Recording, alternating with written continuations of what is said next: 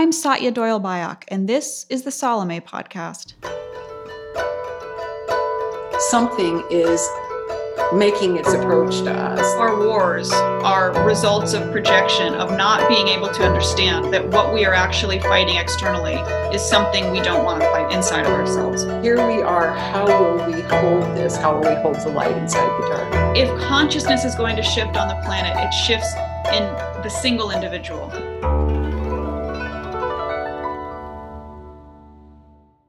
In each episode, my co host Carol Ferris and I explore the social and personal relevance of Carl Jung's magnum opus, known as the Red Book. Carol and I began recording these episodes as live salons online on the first Sunday of our COVID quarantine in Portland, Oregon, in the spring of 2020. Each week, we welcome the community into our conversation with a concluding Q&A. So we're starting today with First Day, the chapter, First Day, chapter 8 in Liber Secundus with Carl Jung's Red Book. We're continuing our journey. So it's page 277. And we're actually, I mean, I'm now recollecting ourselves here. Yeah, Carol's putting an image on the screen. Carol, you want to share this image? And then you're going to kick us off with the astrology of our solstice eclipse, Mercury yeah. retrograde world that we've just entered into. So this is the um, the initial cap in uh, first day. You see here the snake rising on the right, and here is this figure holding up the sun, and here is a star being born out of a cosmic spiral. And I, um, as we get into these, this the first day and the second day chapters, for me, it's really the most wonderful journey into creativity and imagination to um, finally for jung finally to allow the gift of image to as a creator in a in a matrix of possibility to let something rise. So um, I, I think this image is you know when we as as we get deeper into the book there's more and more and more images. So it, it's something is really now not just speaking itself to him through words, but the images are becoming more and more potent and they're becoming more and more rapid. Satya asked me to say a little bit about the astrology of now. As the uh, Wall Street astrologers say, the geocosmic science of now, which I guess is more saleable on Wall Street than the word astrology. We had a, the summer solstice not long that was yesterday about 2:20 and then last night at 11:41 we had a solar eclipse at 00, zero degrees of cancer. And not only is there this uh, one of three eclipses but this is a, a sort of completion and a a wrapping of something that was ignited in uh, 2019 there are long, long families of eclipses. For those of you who are interested, they're called the Saros cycles, S A R O S. And our, our cycle has a, a root in an unimaginably distant past and will go forward into the future. So they're part of a very long pattern and chain of events. There are families of eclipses.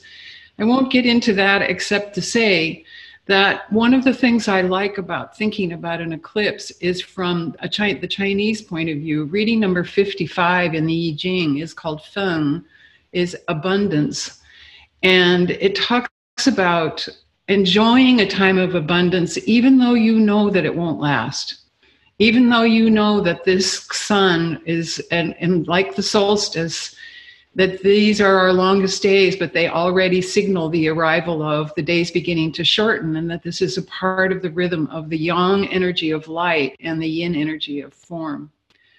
So I think of yang and yin, productivity and form, and in the astrological model, in the Western astrological model, the signs that are associated with the most yang energy is Cancer, the sign Cancer.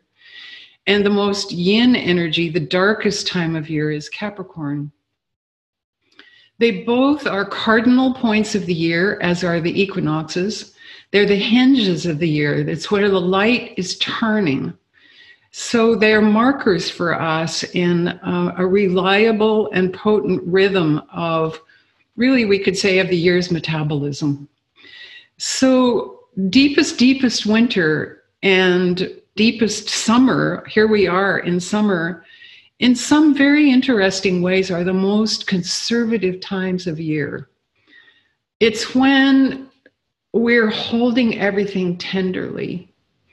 When in winter, the light inside the dark, the seeds inside the dark are being held tenderly so that they can gestate and grow in the summer, you know, all of us that all, that we're gardeners, especially here in Oregon, we're we're not very close to harvest yet, except for a few still kind of cold weather crops.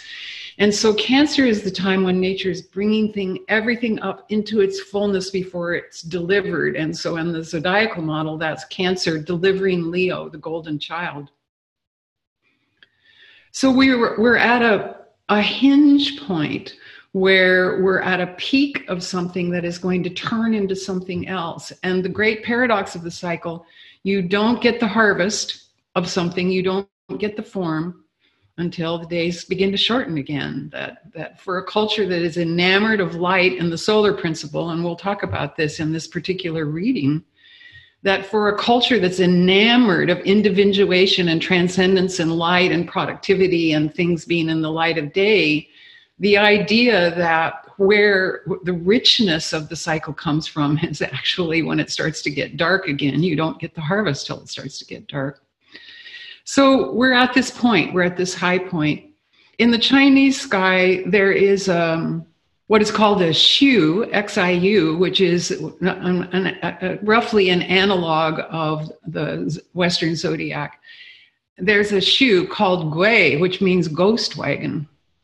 Hmm. And not only is that this part of the sky where the sun is traveling now, not only is it in our terms summer and bringing something up to being, but from a Chinese point of view, it's called a ghost wagon because it's important to remember that even as everything's coming up into matter, if you only treat the world as matter, you might as well be a ghost. You, you have to remember that uh, spirit in matter so it's uh, when you study the differences between the zodiacs, it's really interesting to see how the cultures, in some ways, parallel each other and inform each other, but also bring very, very different frames of reference to the same time of year. So we're at the highest, lightest point of the year, and there is darkness while it's light, the eclipse. And again, what it says in abundance, reading 55, is you can see the pole stars at noon. So for me, the idea of an eclipse is we can see things we can't customarily see. That again, the, the idea of light and dark, the, the idea that you have to there has to be a triggering or an unusual event that causes us to look at something in a way that customarily we could not look at it so not only are we at the yang, the most yang time of year, but we have the most yin event in the most yang time of year, where now we have to see things in a way we haven't been able to see things before. And we also have a passel of retrograde motion, which I talked a little about, bit about this in one of our previous episodes. It's imagine that you're in a train at the station and there are several trains on several different tracks and you're moving and they're moving and everything is moving at a different rate of speed and you don't know if you're moving forward. Are they moving forward or are you moving backward and they're moving forward? And so we are in a period where in a system that we could say has 11 different powerful orbits going on more than half of the elements are in the shifting, slightly disorienting movement relationship to each other. So Mercury's just turned retrograde, Venus has been retrograde, Jupiter is retrograde, Saturn is retrograde, Pluto is retrograde, Ceres is retrograde. So we are in a period of disorientation in which it's possible by looking to see things we don't customarily see because things are not regular. Thank you, Carol. And I think by the time we speak next, Venus will be out of retrograde finally. Is that right? So we're June 24th. Some some shifting back. Yeah. Yeah. She'll she'll come back into the light again. We'll see her. Well, she already popped up as the as the Eastern Star, and um, as I said a couple of times ago, in in some astronomical cultures, when she emerges from the underworld, she emerges as a warrior. Mm. So we'll we'll see what we see when she's um, moving forward again. Beautiful. Thank you. And such a good setup for us for today because we're we're really dancing between the dark and the light, the black and the white, the hot and the cold, and um, science and religion and all this. So um, we're really meeting Izdubar. Is Dubar is, I think, one of the figures that is most known in the Red Book. Carol, do you want to just start with the image? You want to share Yeah. the image? And again, this is when Jung, when the paintings really begin in larger form. This is our first big painting in the Red Book. And so it really begins here. And we're going to be spending a little more time with the images. So just appreciating the detail of this image. Again, this is a full scale, large scale painting for those who don't have it. It's really quite enormous. And just appreciating that Jung is creating all of this artwork. This is his work in addition to this inner journey, in addition to the storytelling. Carol, again, do you want to just describe a little bit of what we're seeing here with Izdubar, with this image? I love this image. Where, where the place I like to start is at the very bottom in the middle is a kneeling figure in the desert. This is the this is the repetition of the desert image, and this is Jung on the path. This is that he he says in the beginning that he's. Um, I'll just read this part. A desolate mountain range blocks my way, though a narrow valley gorge allows me to enter. The way leads inevitably between two high rock faces. So here is Jung, the supplicant, facing east at the bottom with his arms outspread, welcoming what comes from the east, whether we call it the rising sun or or Izdubar.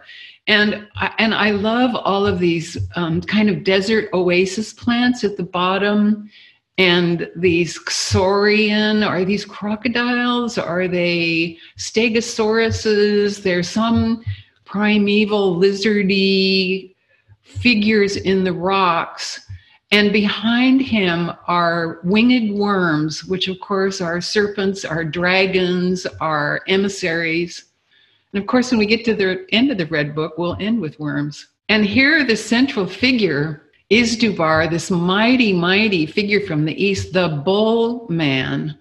You know, he has on this jeweled vest and a tunic, and he's carrying a double bladed axe, and he has bull horns on his head.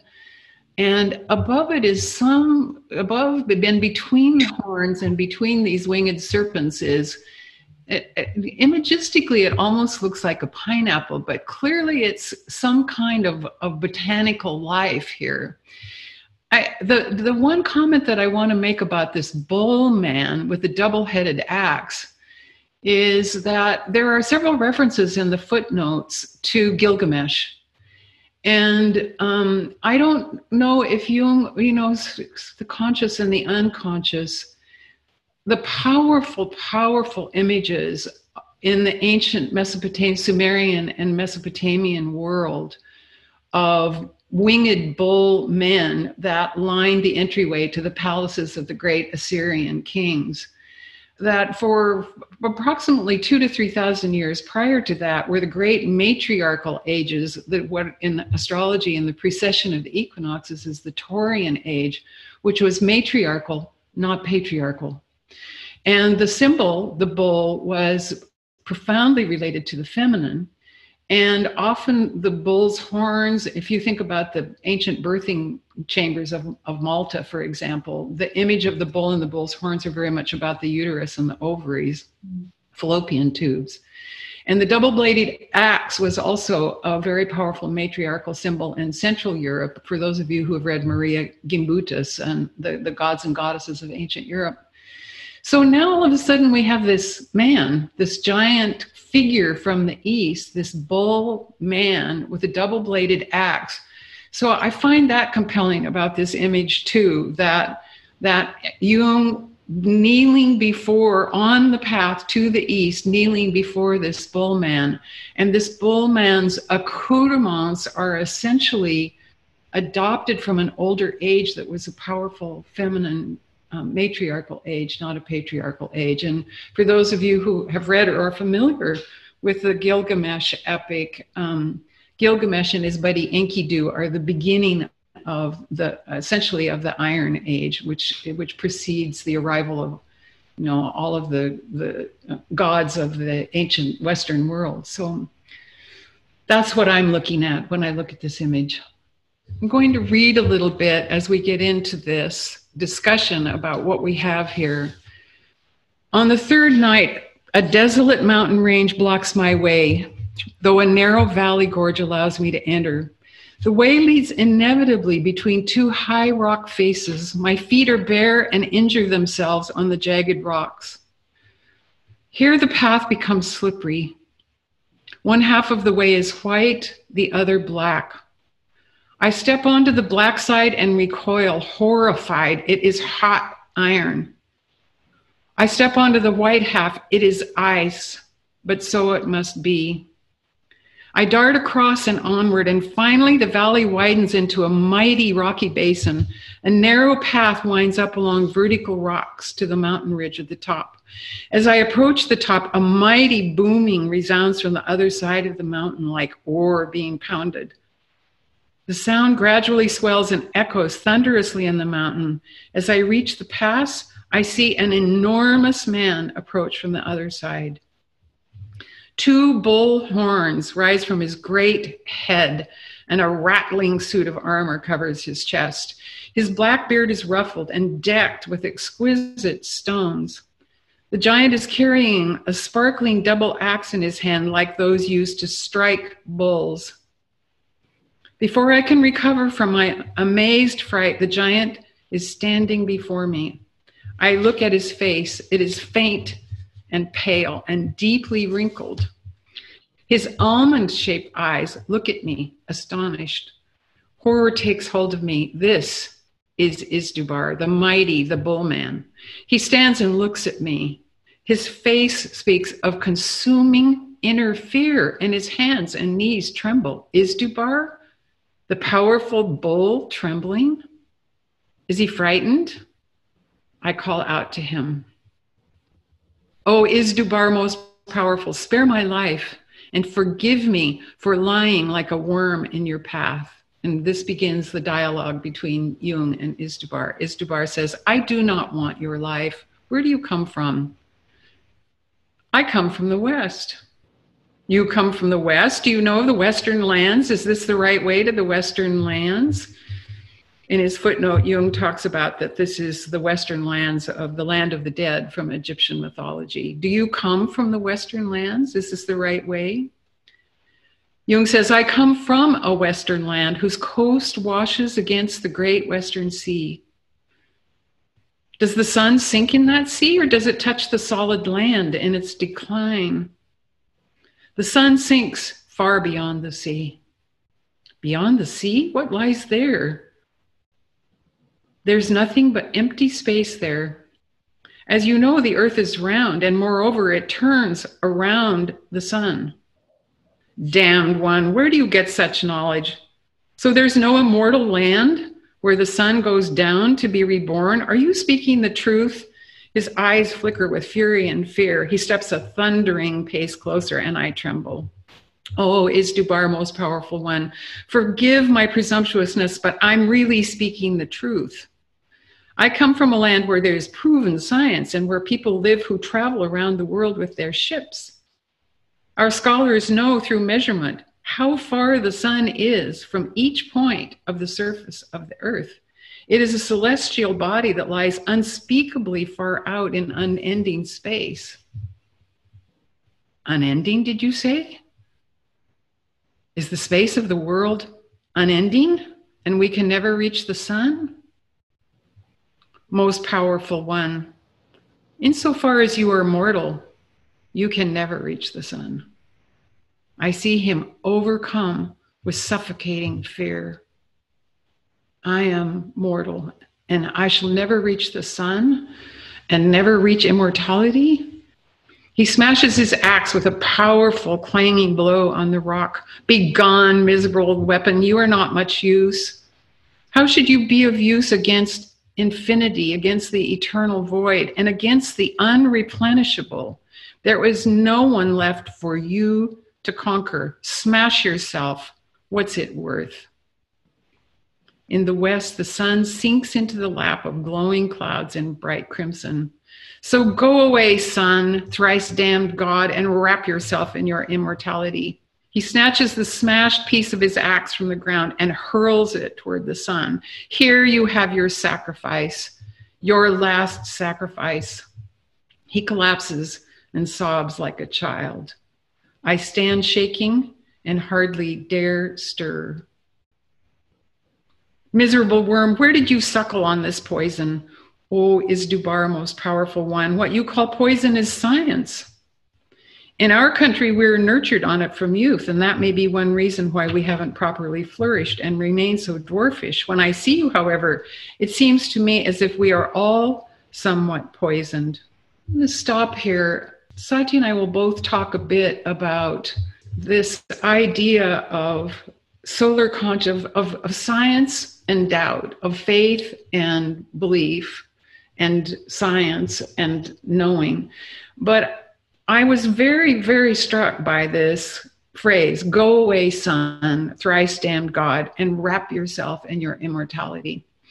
And a part of that, a part of my consideration was the first thing that it made me think about was it made me think about Ahab in Moby Dick, where Ahab says he'd smite the sun. His his crew is beginning to realize that they're in the presence of a, a really dangerous maniac.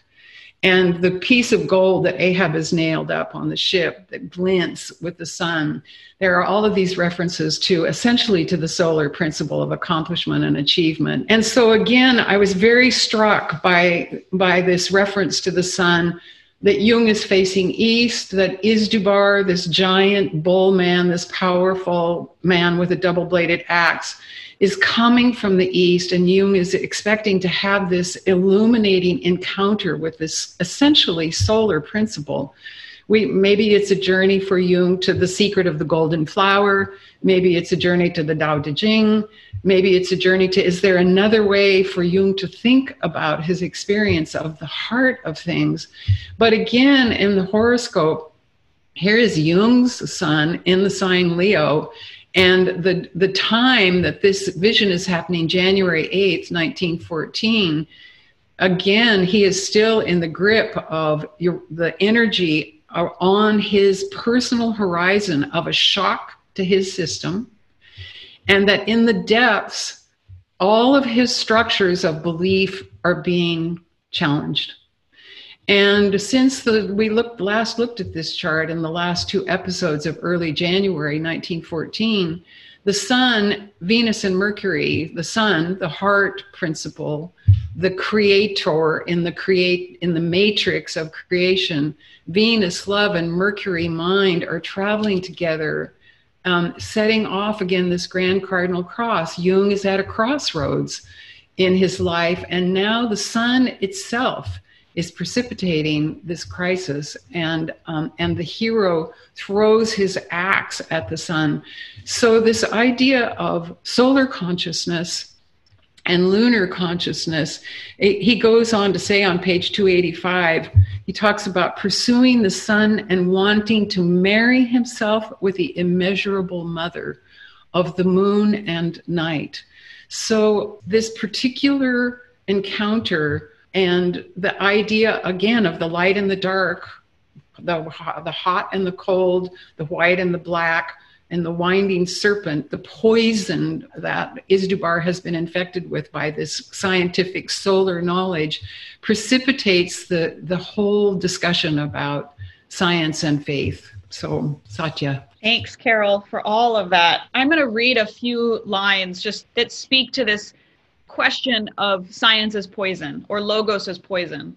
And, you know, continuing on what Carol is saying, you see Jung, just as we've seen him in preceding chapters, he's encountering these imaginal figures and they're both affecting each other very profoundly. And that continues for these coming chapters with Izdubar We're going to stop at a cliffhanger today and then mm. we'll continue with this kind of important journey that he goes on with Izdubar It's really one of the most critical stories of the book. But what's happening is Jung is encountering these living beings, this other life inside of his own self, and they're affecting each other in this dance, in this interplay so they're finding kind of what is poison to each other, right? And this really pairs with Jung's journey into understanding what the value of medicine is, what the value of psychology fundamentally is, what psychiatry in his day, psychiatry wasn't primarily the prescription of pills, right? It was it was the beginning of all psychology, of an understanding of the medicine of the mind, of psyche. And he's really trying to understand what is matter what is psyche what is imaginal what is truth what is science. I mean he's really working on an understanding of what is science.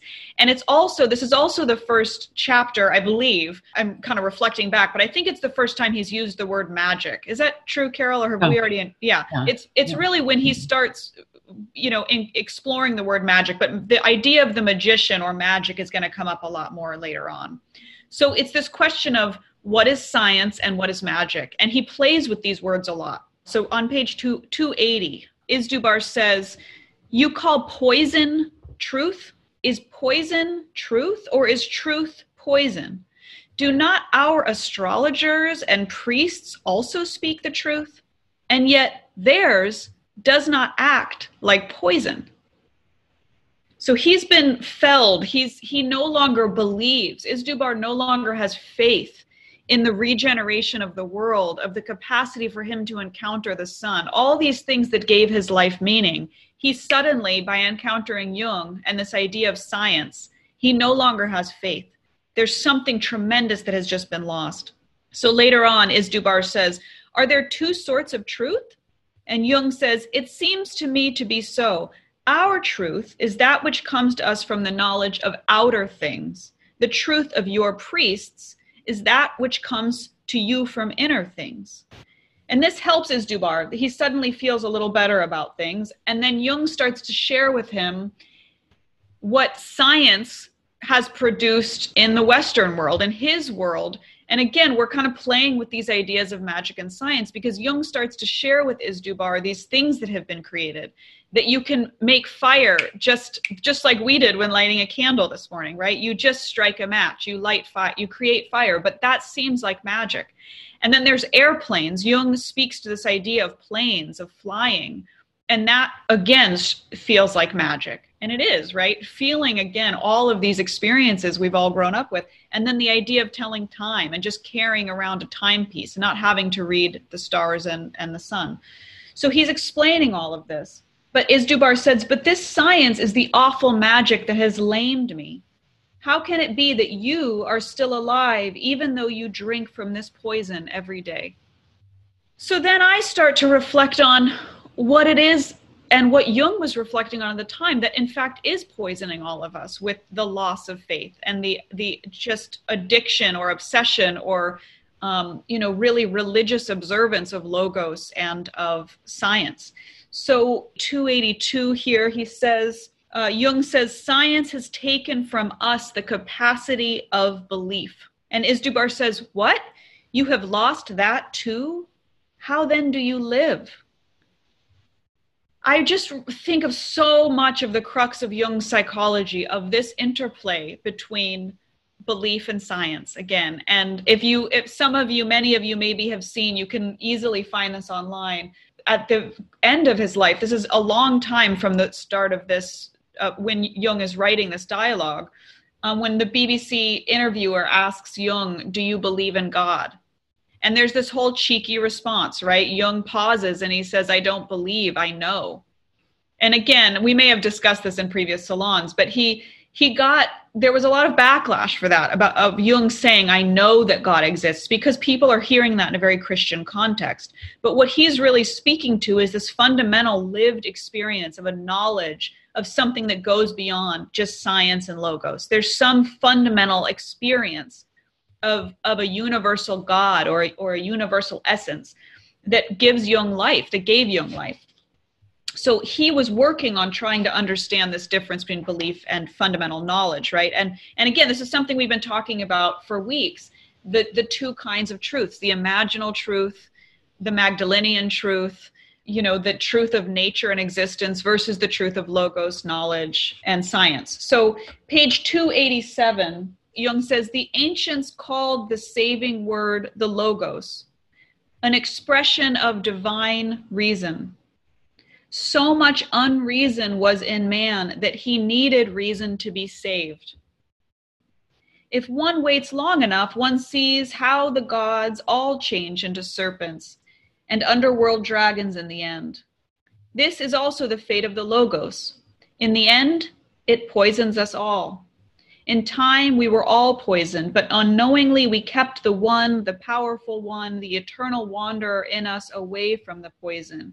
We spread poison and paralysis around us in that we want to educate all the world around us into reason. Some have their reason in thinking, others in feeling. Both are servants of Logos and in secret become worshippers of the serpent.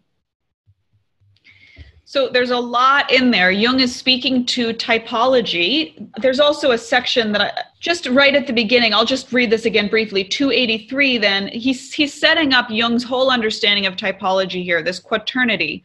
And he's setting it up with the directions, the east, west, north, and south. And Jung is expressing his own journey of getting to his inferior function, of going to the east, where his inferior function is. He's yet to travel to this space.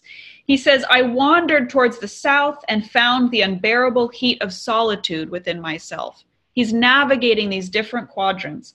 I wandered towards the north and found the cold death from which all the world dies. I withdrew to the western land where the men are rich in knowing and doing, and I began to suffer from the sun's empty darkness. And I threw everything from me and wandered toward the east, where the light rises daily. I went to the east like a child. I did not ask, I simply waited. So he is expressing in imaginal form his attempt to round out his own psychological self, his own typology. And he's saying in this in this paragraph I read previously on 287, he's finding the way that science and logos, the rational functions, the rational functions of feeling and thinking, which is the way his typology is set up, that there's some sense of failure here for him to fully engage with belief, fundamental belief, and that our whole world was balanced out first, you know, thinking of the serpent path. First, we balance out by adding logos to the irrational. And now it's very clear that he needs, and we all need on some level, to go back to the irrational in order to balance out. So, the serpentine journey of balancing the opposites, this Taoist journey of balancing the opposites. Again, it's not just find one path and stick to it. You know, find one schedule and stick to it. We're we're balancing personally and collectively all the time with this navigation between the opposites. This bouncing back. If you read those that first section of this, you, you can feel Jung bouncing, truly sort of bouncing from the from the hot to the light, or the hot to the cold, the black to the white, in order to get to where he needs to go to encounter this God of the irrational world. And then they start having this dialogue with each other.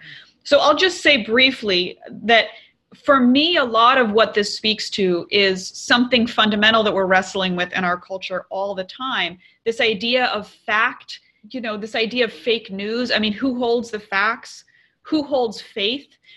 Our culture is split down the middle certainly in America, but worldwide, we're seeing this same resurgence again that was happening a lot in Jung's time of not just neo Nazis and racism, but all of what this kind of other side of culture, if you will, holds in terms of what we are allowed, quote unquote, to believe or think. There's a rejection of science and a rejection of facts and a rejection of elitism that I think it's worth using Jung's psychology to really try to understand what's going on in that space psychologically, because what he's speaking to at this time is that our culture is in fact missing something when we rely entirely on fact, reason, logos, and this quote unquote elitism that we have to defer to quote unquote experts in order to know what truth is. And Jung's really wrestling with that in this, in his own skin, of how does one find truth in themselves? How does one find faith in themselves? And I think the backlash, the sort of shadow of this in our culture is that you don't need to reason. You just can come up with facts. We see this constantly in the news. You just come up, you just say something and that's a fact. That's the shadow of all this, of our not, I think, really wrestling with and appreciating the value of the irrational that if we don't value the irrational, it shows up in shadow form in this completely chaotic way of just anyone can come up with truth. And and if you say you believe in god then you have a relationship with god. And so there's some part of the population that now sort of owns the relationship with god but there's a feeling like do they have a relationship with god? You know we're i mean i don't want to get sort of too in the weeds here but this constant balance of where is god and where is truth as if they're at odds and i think right here jung is at the intersection of that kind of debate between quote unquote God and quote unquote truth or science as if there's no ability for the two of them to relate to each other. So, what do you think, Carol? What are you thinking I, over there? I, am going to just take this the next step as we discussed because uh, to me, I, am going to read a little bit beyond where you have, have spoken, but I also want to bring it to. Um, I have this wonderful image from the Red Book where he says, Alas, he is my dearest, most beautiful friend. Is this from our next week as well? This is Night is Falling. Okay, so just to, I just want to describe this image because I think it's actually quite hard to see, even if you've got the book right in front of you. That mm-hmm. here's Jung with his arm out, arms outstretched. We're going to read this more next week. But Izdubar here on the right is laying the giant. Yeah. Yeah and I think it sort of blends into the horizon there. So just to see this image of Izdubar in this night sky laying down and Jung praying up to the heavens. Okay, thank you, Carol. Well, and it's image 44 in the Red Book.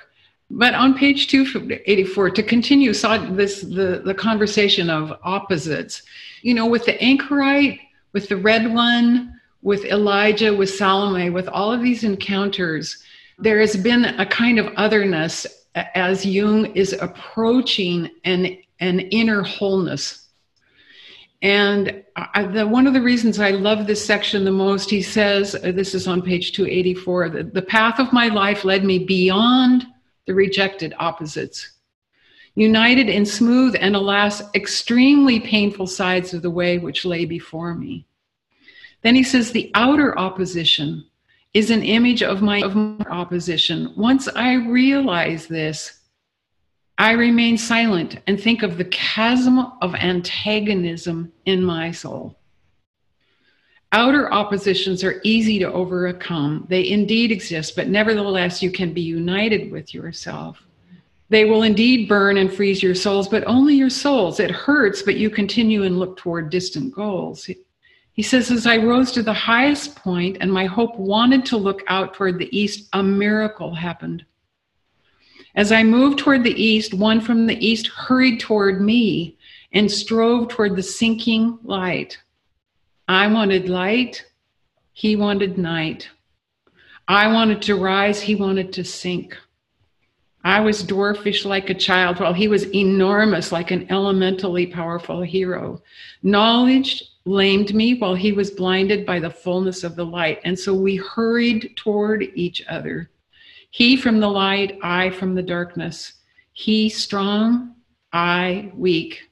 He God, I serpent.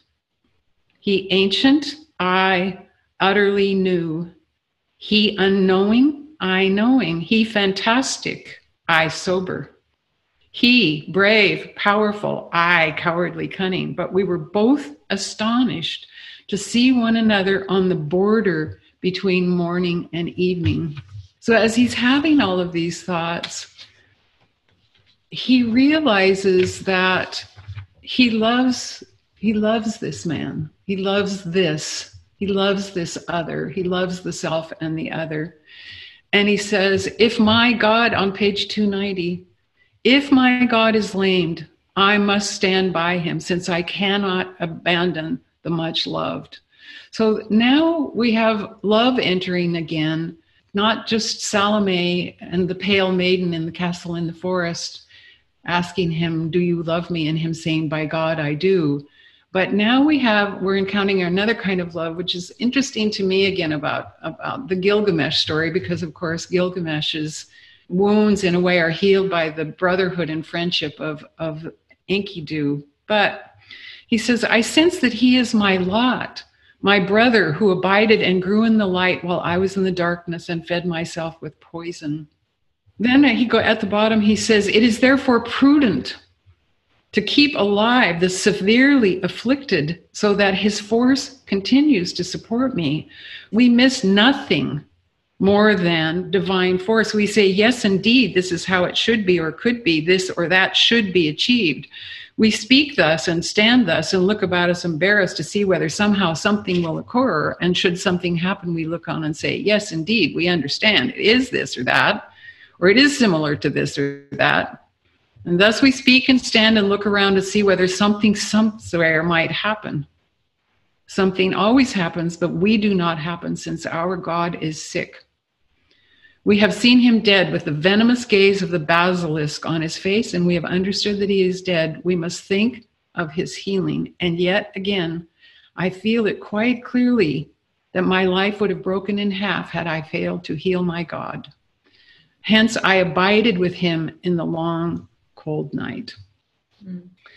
And for me, this is where the images begin to arise. I, I, think somewhere Jung says that besides this, the instinct survival, the, sur- the instinct of creativity and the instinct of spirit are indwelling and innate. And I think that this particular part of the journey is very much about keeping it alive, keeping this, the creator, your creator alive. It reminds me of the story in his autobiography where he carves the little mannequin and puts him in the pencil box and keeps him safe in the attic where this generative, powerful principle, not just the sun in the day, but the sun in a matrix of the created, creates and maintains the whole world through an honoring of the spirit and the life of it. So I, um, I never think- mind what's going to ha- you know happens next, which I find marvelous. This particular encounter, the fall of the hero. Jung beginning to reconcile the opposites, you know, that great $64 word, enantiodromia, you know, the tendency of things to move towards each other just this whole scene of lighting a fire and keeping the God alive through the night that I, I cannot, I love him and I cannot kill him is mm-hmm. just seems like speaking of hinge is such an incredible hinge point to me in this book. It's such an incredible hinge point. And I think just as we, you know, as anyone who tries to study Jung psychology through the jargon of it, right? Through the idea of anima and animus and shadow and and uh, numinous and whatever words are kind of part of the Jungian vocabulary, you know, that as soon as you open one up, you get contradictions and you get Jung contradicting himself and you get things that are antiquated and all that. So it's not quite clear cut. And I think it's it's part of the reason that Jung's psychology doesn't get taught as often. I mean, it's because there's there's too much complexity in the the concepts themselves. You know, it's that it's our entire beingness. We're not just we're not just studying um, you know psychopathology or abnormal psychology. We're studying existence and being human. And so here i find i mean part of what we're navigating is that this is both jung's shadow. It's again it's not just seeing the lowly as the shadow the kind of figure of the outcast young man. We're seeing this shadow jung's opposite as his god. Mm-hmm. and also you know the way that they they become poison to each other in this encounter it's this question of kind of the shadow and the god in this interplay there's this line i think carol you read the outer opposition is an image of my inner opposition yeah. right is so po- potent again in terms of uh, the ways that jung speaks in this book and throughout his psychology about the fact that the schisms we see externally in our world are the schisms internally. So, again, for me, this idea of science versus God and religion that we're seeing all over our country in America, certainly, I mean, again, I, it's worldwide, but this idea of faith versus reason is so profound right now. And and for i think most of us i would say who are gathered in this community there's m- most likely more an adherence to the idea of reason in a certain respect. But we're all i think navigating by studying jung's work or religion or philosophy uh, certain philosophies kind of veering into well what is faith too right? And so this other line on 285 jung says no longer do outer opposites stand in my way, but mm. my own opposite comes towards me and rises up hugely before me, and we block each other's way. That Jung can't continue in his journey, in his wholeness, again, without fully encountering the irrational. And this, I think, Carol, when you say this is really where the images start, it feels that way, certainly, that he's he's coming face to face, head to head. He can't walk. There's a Dr. Seuss book that this reminds me of too. You remember that Dr. Seuss book of of the two walking from the east to the west, I think, and they're yeah. on a straight path.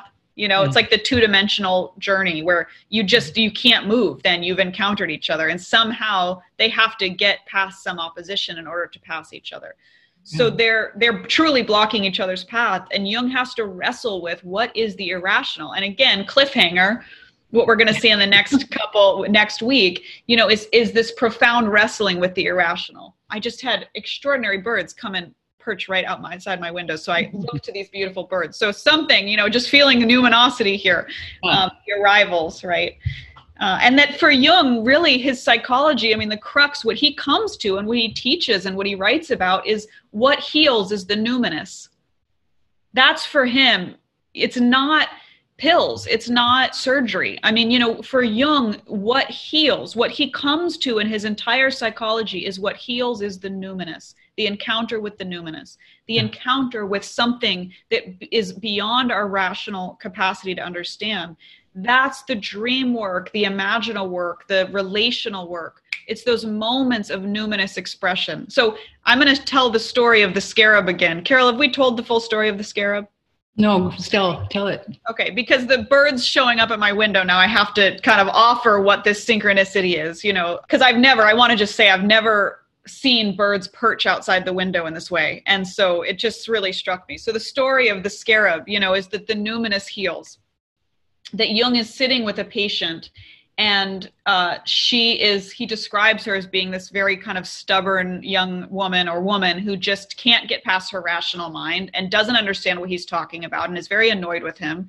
And they're talking about a dream of hers and he can't seem to find a way past her kind of rational stubbornness. And she's telling a dream about a scarab beetle. And he i think probably wants to do the mythic uh, you know storytelling and all that but sort of nothing is moving her. Nothing's happening right? So they're discussing this dream and he's feeling frustrated and then he hears this this rapping at the window this kind of knocking at the window and he's like what is that? You know it's not a sound he hears very often. So he goes open and he opens up the window and he sees a beetle a large beetle sitting outside his window and he I, you can imagine Jung chuckles to himself and picks up this beetle which is in switzerland the closest beetle to a scarab beetle that exists. And he picks up this beetle and he shows it to the woman and he says here's your scarab beetle. And he said that's the moment when she suddenly something in her rational being completely shifted and she descended into a sense of numinous experience and allowed her dream to work on her instead of blocking it. Again this sense of opposition blocking any any intervention from her, her irrational or the irrational world. She was moved. You know and by being moved that sense of being moved something transformed in her something shifted. And he said from that point on they could actually do therapy together. She wasn't just resisting everything right? So the numinous heals that's a story he tells in the numinous as being a healing function. And again you can feel him really learning that in a very profound way through this journey with Izdubar. Yeah. And, and and particularly, I just wanted this is a, a little bit of plot jumping too, but this is image 45, and this is the the footnote about this eh, eh, that has to do love and that the that the arrival at the inner obstacle, the inner blocking, the inner arrival at stasis that precipitates a recognition of love that precipitates an opening to the numinous. And I find this drawing quite marvelous. And the footnote about it is that um, it comes from um, an Indian matrix of healing that involves magical plants to restore virility. And I, I think that this idea of Jung keeping his God alive with magic through the night so that we, they can take the next stage in their journey of being in the process, not so much of reunion, but of something new is, being made out of the light and the and essentially the plants, the healing of the plants. So I love this image, and we'll look at it a little bit more next week. Thank you, Carol. What bounty and abundance. You Again, bet. The abundance. Yeah. All right, y'all. I think this is the point in our journey together where we open it up for questions and answers. We'd love what's bubbling for you, what's bubbling in terms of questions on the text, questions on anything that we've expressed astrologically, politically, just noticing what's bubbling for you, or things you want to share from your own experiences. Hi, Janet. Hi, I'm talking to you all the way from Edinburgh in Scotland, so oh, that's brilliant, Oh. isn't it? You live in a beautiful, beautiful city. Uh, thank you. Um, I hope it's okay to bring in um, the work of Ian McGilchrist on Oh, yes, please. Oh yeah. seminar. Uh, what just struck me as so significant, really, he, he talks about a pyramid of values, which is from somebody called Max Scheler. It's not that different to other pyramids of values like uh, uh, Maslow, but I, I think it's particularly helpful. I can't hold it up very well because I've broken my arm, but the, the bottom layer of this pyramid he calls values of use and pleasure and that's the left hemisphere, but it's also to do with words. Uh, Broca's area, the, the language part of the brain, is in the left hemisphere. So the left hemisphere has all the words. And when I think about the master and his emissary, I think about uh, Mickey Mouse and the Sorcerer's Apprentice as well. The left hemisphere is the apprentice who thinks, oh, I can use this magic to make uh, something that will automatically do my cleaning job for me. And then, of course, the magic, he can't stop it. And that's a little bit like Western science as well, in my mind. And then as we go up the values, we have values of vitality, values of the intellect, I think probably in a, a, a more mystical sense. And at the top, we have the holy. When I was studying my MA, I opted to read uh, the Corpus Hermeticum and the Asclepius. And in that, there are equally, I mean, this is 2,000 years ago, they're saying we have two kinds of mind. We have the people of reason or rationalizing or uh, thinking, who uh, their nature is willful and angry, and they think the world exists for them to have stuff that they enjoy. The higher mind, the, the nous, was planted in us by the gods so that they can communicate with us by images and help us.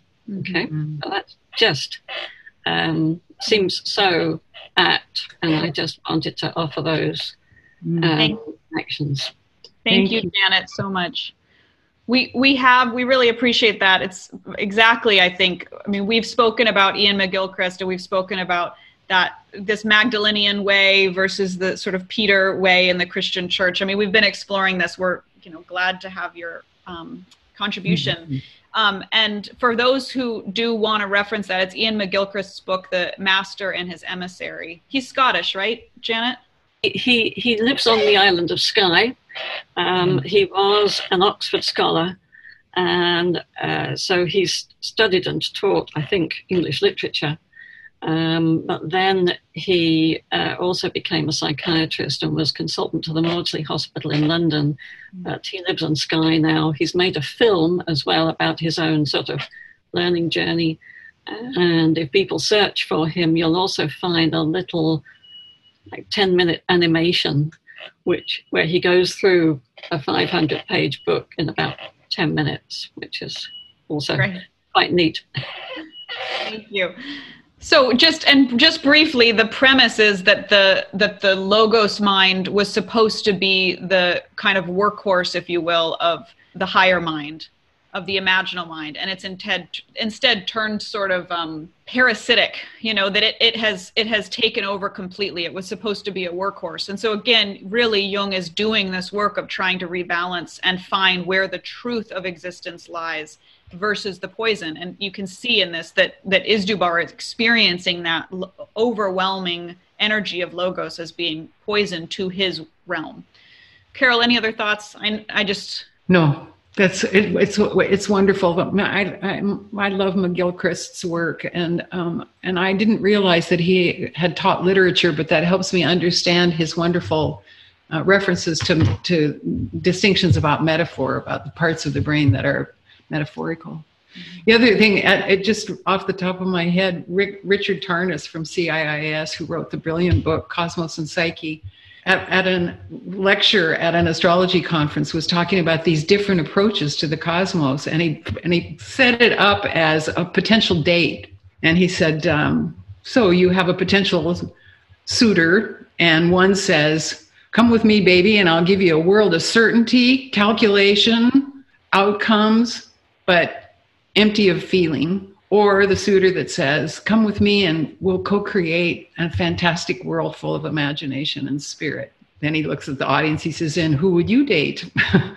you know, and um, and I, I, I think I, I recall that story with a great deal of fondness. I'm not telling it as well as Tarnas himself told it, but you know, it was this idea about how will we be in the world, you know.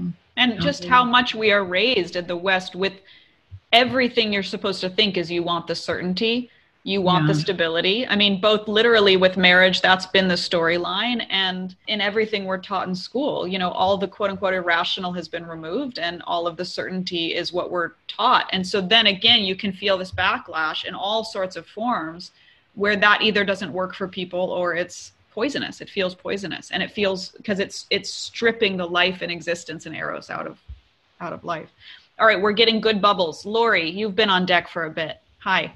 Hi. I wanted to share a little story about my own journey a few years ago when I was having what I called irrational behavior images, didn't make sense. And I was sitting with um, Lionel Corbett, and he said, Lori, it's not irrational, it's non rational mm-hmm. which made so much sense to me because that's what was coming through the intuition mm-hmm. rather than it's crazy. Mm-hmm. Right. It shouldn't be happening. Yeah. It didn't make sense. There wasn't a reason. And, and it just gave ground to the things that were happening that I couldn't understand at the time. Beautiful. Thank you. Thanks for opening up that word a bit and the and the the biases that we have in in in that word irrational versus simply the the opposite or again we get so tied up with language right? Non-rational. But the fact that rational itself is even it's like man versus woman right? Like rational is the, the normal. That's what we've been delivered with patriarchy and all the rest. Rational is the starting place. So then we have to go to non-rational or irrational versus the imaginal or eros or something that is just completely separate and not just a you know a modifier of rational. So language so profound. Thank you lori. Um, hi jesse and allison. Hi. Hi uh, jesse. this beautiful morning so far. It's been so lovely. I love this part of the book.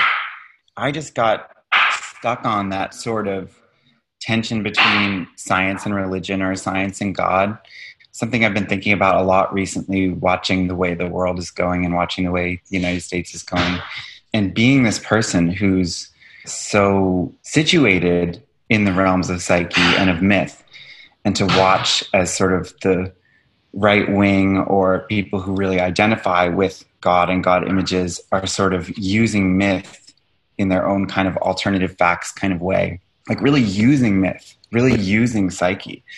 And it feels really strange to be sitting here and sort of be on the opposite end of it and sort of understanding it in a certain way, or at least watching what's happening and not really knowing the way to interact with it or having a real path for interacting with it. I mean, I'm I'm grateful to Jung for demonstrating this whole path of holding these tensions and trying to figure out how we navigate these disparate worlds or landscapes or and I don't have a direct place I'm going with this thought, but it just that just came back to me again in a profound way to to think just how do we move forward knowing what we know about psyche and about this problem between psyche and logos or mythos and logos? What is the you know i just i'm constantly wondering what's the next step? How do we re-engage these powers to create conversation and do healing in the world. Can you can you say a little more about how you see the right using myth? Yeah, to, I mean, I feel like alternative facts is a perfect example of like someone says, "Hey, what you're saying is not true. It's not scientifically viable. It's I don't observe it in reality." And then, you know, Kellyanne Conway says, "Well, it's an alternative fact." She's saying, "I'm making something up, and it's also true to me and to my group," hmm. which is myth. I think more recently about the Jericho Walk. That when that when um, when Trump had his photo op with the Bible, Yeah. Mm-hmm. an, a certain um, part of the Christian fundamentalists said it, it's the Jericho Walk. He's he's doing the Jericho. Walk. So I, I, I mean, we have a very recent example of, of it. But if it's alive and well in us, of course, it's alive and well in them. You know. Well, or if it's it, it's excluded. I mean, again, I think but fundamental to what's happening is if the left. So we're getting deep political here, which I kind of try to. Sorry, I no, know. no, it's. I mean, Jesse, you're completely on point, and obviously, I mean, I was alluding to it and speaking to it earlier, but um, it's just to get you know straight into the left and the right. Here we are again with these opposites, right? Politically, if the left maintains the kind of we know the facts and we know the science mentality, it catalyzes on the Right. right what we what on the left doesn't want to deal with, which is what is going on with anti-vax need for a different level of certainty or what is going on with church going communities that don't want to subscribe to science. I mean, there's something fundamental in our psychology nationwide that is trying to wrestle with science versus not science or giving our beliefs over to people who do experiments in labs and not being able to find truths within ourselves. You know, what is an expert versus what is knowledge found internally? Right. And we're seeing this wrestling everywhere, and some of the wrestling seems to actually be happening, and some of it is just reactive. Well, I also have facts. I don't like your facts. Then we're just in a soup together. Oh, it's such a mess. That's the meeting on the path. Yeah. Yeah. It just it feels like with like if mythos is that which is spoken, it really depends on where the myth is coming from. It's Is it huge. that- Is it that depth or is it reactivity? Mm-hmm. And is it an old myth that's being just fallen back to to rely on to say, well, I have this on my side? Or is it some continu- some living myth that we're pulling forward, right? Some new beautiful. Yeah. creation of something. Thank you, Jesse. Libby, you you showed up in this conversation. Well, yes. I, I'm uh, often just very frustrated and at my wits' end w- with the science and the fake news. Just I'll just call it that Yeah. for shorthand. But you know, uh, I have often felt for the last 20 years, having studied the sciences, having seen, you know, uh, the great things that uh, science can bring to us, it is not sufficient to be a belief system of our world. So, you know, sometimes it's elevated to that and served up as as a belief system, you know, the scientific method. And that's insufficient too. So it's just, you know, a quandary. Mm-hmm. It is such a quandary. Yeah. Just to be in this soup together of what, Yeah. where do we find truth? And then, depending on your political perspective, how much credence do you give to that discovery of truth? You know, Anita? Oh, I've just been pondering and, and reflecting on what we're all seeing, you know, out there as the perfect outpicturing of the fear of the dark, the fear of the um, unconscious that actually we can see in even being able to be slave traders, you know, way back when, right? It's like, I mean, all of us know at some deep level that what's going on right now is such a necessary and healing catharsis, even though it's really painful, you know, really, really, really painful to watch what's going on.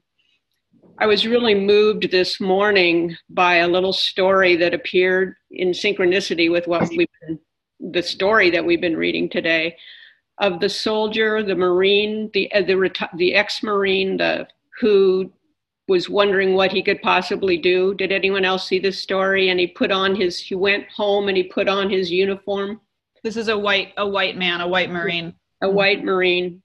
and went out and stood and i can't even remember now where he was standing in front of but it's a great expanse of, of concrete and a very very hot day and he's standing there with his sign declaring you know his his conviction you know about how we need to make our peace with the dark with you know with our own unconscious right in this. And his shoes are melting in the pavement right? His shoes are melting in the pavement. And i just thought of that as we were reading about jung you know kind of trying to make his way from cold to dark cold to dark. And his Um, souls, he says, my souls are burning. yes my souls are burning. Yeah. Yeah. So anyway i just wanted to I, I love the way that what's actually unfolding you know in the outer world is so full of archetypal and mythic ref, uh, resonance Thank you. Thank you. Yeah. It brings up so much, but but I also well, yeah. What what you know, when you spoke to slavery again for me, I always think of factory farming too, and just the ways that we have all been trained to believe that certain things have life in them and certain things don't. And it's just fundamental and core to our way of existing in this world that we've been trained into certain belief systems that go against empathy or eros or whatever, but it's quote unquote science. It's quote unquote rational. And you can see, you know, how how still that that in, is part and parcel to racism and sexism and all of it. Um, you know, what is superior and not, what is more rational and not. So, thank you for bringing that forward again. Hi, Anne. Very, very quick. One of my favorite sentences in this was it I, I feel like my life would have broken in half had I failed to heal my God. And I was looking at the drawings with the crocodiles, and there's this beautiful Hindu goddess. I'm not sure I can pronounce her name correctly, Akilandeshwari, who rides on a crocodile, and she's the goddess of never not broken Mm. Mhm. which seems to fit this verse so perfectly. Beautiful. Thank you. Never not broken. Never not broken. The goddess of never not broken, riding on a crocodile, which is what you have in this image here. Hi, Steve. You've had your hand up for a bit. Hi. Wow, this has been quite quite a journey since we had that that question and answer first started. Um, well, on, the on the ratio thing, uh, I, I just wanted to comment. Um, I think James Gleick, the science writer, um, in his book Chaos, which is about the history of uh, how chaos theory started to finally get accepted and studied in Western science. But I believe he talks in there about how, how the very term irrational comes from the well, there there are things that can't be neatly described by a mathematical in math and science. We didn't talk about them because there's no there's no mathematical ratio. Therefore, it's irrational. Therefore, it's probably not worth studying or discussing. Right. And um, so it was only in the in the 1950s and 60s that that scientists and mathematicians started talking about what chaos, um, how it worked, how these chaotic patterns like clouds and um, these kind of forces, this idea of the butterfly effect, that, that we that, that that science had actually started investigating those kind of processes. Mm-hmm. Anyways, I'm sorry, I was kind of going tangentially getting there because I was really intrigued by this this image of the bull man showing up here, and I and I've just been trying to wrap my head around this this this image of the bull in in in ancient mythology, its associations with Osiris, its its associations with the the Mithraic cult. That there's all these things in the in in this in this time with with the bull, and it kind of struck me that it's this kind of primordial animal force. It it it feels like it's this kind of like you know this quote unquote irrational, this chaotic force that you know isn't this neat ratio of things, and that that the intellectual Jung is is is kind of confronting here. So I was just wondering if you had any thoughts, you know, about this this the, the importance of this kind of bull imagery in in the, the mythology of this period and and why this is kind of so intrinsic to the imagery in this chapter. Well, I can certainly. I, I, won't speak about this just from an astrological frame, although that that's a primary frame for me. Both in the Chinese culture and in the ancient Near Eastern culture, the bulls were revered for their power and not just for their power, not just for their size, but for their, uh, for lack of a better term, um, uh, what I'm trying to think of the word that I'm. I, some people call talk about Tauruses from an astrological point of view as stubborn, but that what what the great gift of the bull is is inertia. That that very hard to start, but once started, very hard to stop. So this idea of a life force that you know it's it's what's happening in the northern hemisphere in April and May that after the enormous like rush of of light and growth comes the return to earth and the stability and the coming down to earth and that everything roots itself and begins to stabilize itself for the long haul not just the, the quick eruptive energy but the stabilizing force. And the great the royal stars of persia in the ancient world the bull the lion the scorpion and um, and the water bearer and the the stars aldebaran and antares and fomalhaut and um, uh, um, are they're all symbols of the incredible uh, power of durability in nature.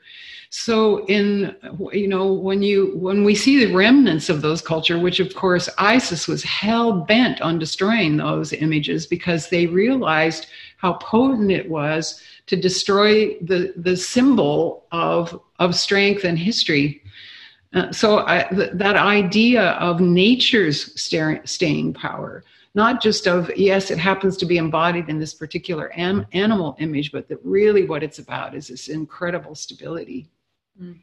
Wow. Thank you so much. Thank you.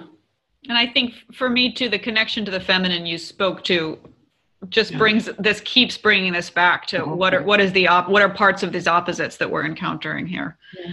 Um, hi, John. Well, two very fast ones. One is I thought of the same thing as Jesse, but I instead of the current administration, I thought of the Nazis and their love for the operas of Richard Wagner pathological application of mythos in the same sense. Right. Um, the other thing I was going to think is that, you know, in ancient times, it was bad to be illogical, but it was not bad to be irrational because illogical meant you were going against the logos.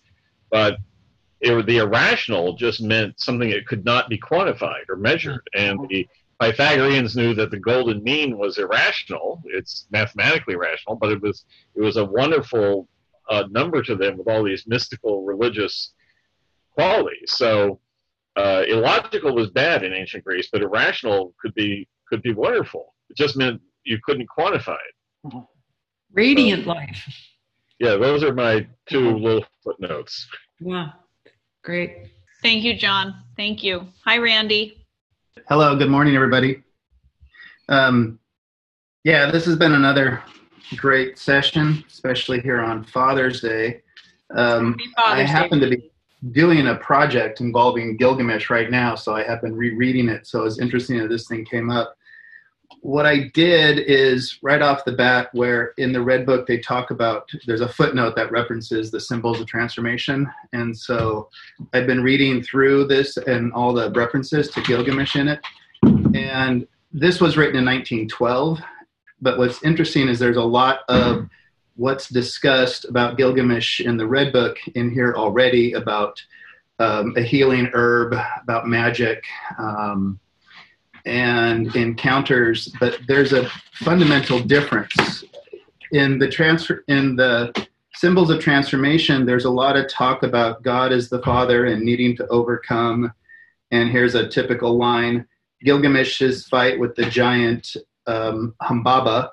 In this fight, the father may also be represented by some sort of magical animal which has to be overcome, but he can equally well be represented by a giant or a magician or a wicked tyrant. So there's a lot of talk about God and fathers as something that needs to be overcome and heroes carrying them. But what I thought was fascinating about the Red Book is this attitude has changed where it says, If my God is lame, I must stand by him, since I cannot abandon the much love. And I think it's interesting that there's been a lot of work that has come from the symbols of transformation in terms of, I think, of Iron John and the need to kill the father to move on. And then Jung in the Red Book talks about a different way of approaching a blamed father, that love still connects in a way. And I think it, one of the many examples why I think it's good that this book has been published. And as you alluded to earlier, that um, if we just follow the words of Jung, we end up with one conclusion. But to actually see how it was made, it's a much different approach to whether a symbolic father of how we deal with patriarchal gods or even our own father about how we deal with that, and yet the love still connects. Mm. So I just thought um, it's just something that has occurred to me that I will definitely be continuing on in my own project. But I thought it was an interesting change, especially here on Father Father's Day, and especially after reading the New York Times again with all the stories about how people are overcoming. Yeah. Hmm. Thank you, Randy. Again, another poignant reflection on parenting and yeah. fathering. You know, brought me straight back to Freud and just the necessity of killing the father, right? And and that whole journey, that whole exploration. Yeah. So thanks. I hadn't made that connection, but on Father's Day, it's a perfect, perfect connection with Gilgamesh, where we are with all this. Um, all right, y'all. All right, um, we are sending all of you love. Happy Father's Day for whatever that means for you, making your own meaning of it. And we'll all see you next week for the continuation of this Izdubar journey. Thank you, Carol. Bye, all.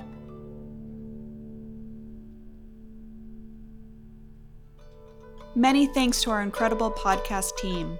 To Anne Carroll for German translation and soulful insights, to our producer, Ayal Alvis, for turning this rough audio into a podcast, to Kelly Swenson for your dedicated work behind the scenes, to Haley Hendricks for the incredible podcast music, and to Ray Davis for our beautiful art. You're all brilliant and talented, and we're very grateful.